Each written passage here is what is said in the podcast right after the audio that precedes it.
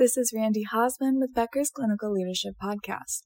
Here's your daily industry news brief for April 26. First, the freeze on green cards for nurses is prompting concerns about recruitment. Last week, the State Department announced it would not accept any more visa applications for foreign nurses this year.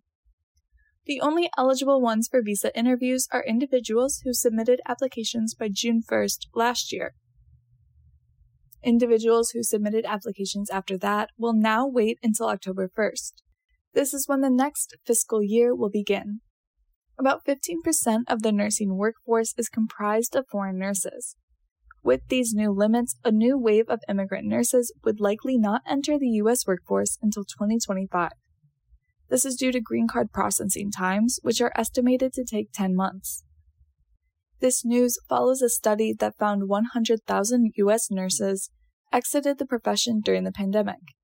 The National Council of State Boards of Nursing also finds that an additional 800,000 are set to leave by 2027. Second, yesterday, the U.S. Bureau of Labor Statistics released its Occupational Employment Statistics Survey, it finds registered nurses receive $42.80 on average. The data was gathered in 2022. Nurses earned the highest average annual wage in California at around $64. Hawaii is second and Oregon is third. Both are in the 50s. Nurses in South Dakota earn the least at $31. Third, Beacon Health System in Indiana is freezing hiring and reducing hourly pay for contracted workers. The lower pay will begin in late May. In the fiscal year ending December 31st, Beacon reported a net operating loss of $18.8 million. In October 2021, the system raised its base entry level pay to $15 hourly. This applied to current employees and all new hires across over 170 titles. Beacon says it is no longer able to pay elevated wages for staff. Following this announcement, some nurses are discussing unionization.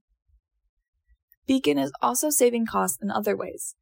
This includes closing its clinic in Edwardsburg, Michigan next month, as well as shuttering its pediatric endocrinology services in early July. Fourth, Crozer Health's hospital closure is straining the region's healthcare system.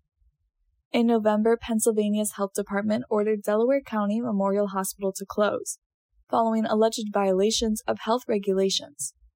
The department barred admissions and suspended ER services. At this time, Crozer was already scaling back services at the hospital with plans to end all services by late November.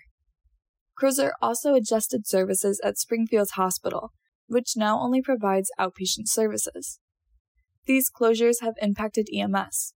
Paramedics say there are increased visits at ERs. Main Line Health also mentions that monthly ED visits at hospitals in the area increased by 14%. Fifth, a man is indicted on charges of falsely claiming to be a licensed physician and treating thousands of patients over multiple years. 44 year old Stephen Gevorkian faces five felony counts of practicing medicine without a certification.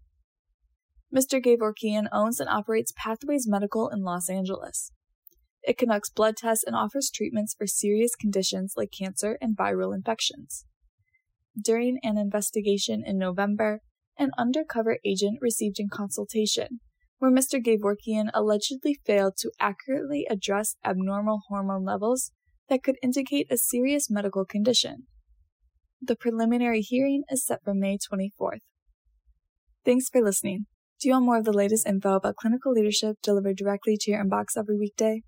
Subscribe to the Becker's Clinical Leadership and Infection Control e-newsletter on our website at www.beckershospitalreview.com forward slash quality.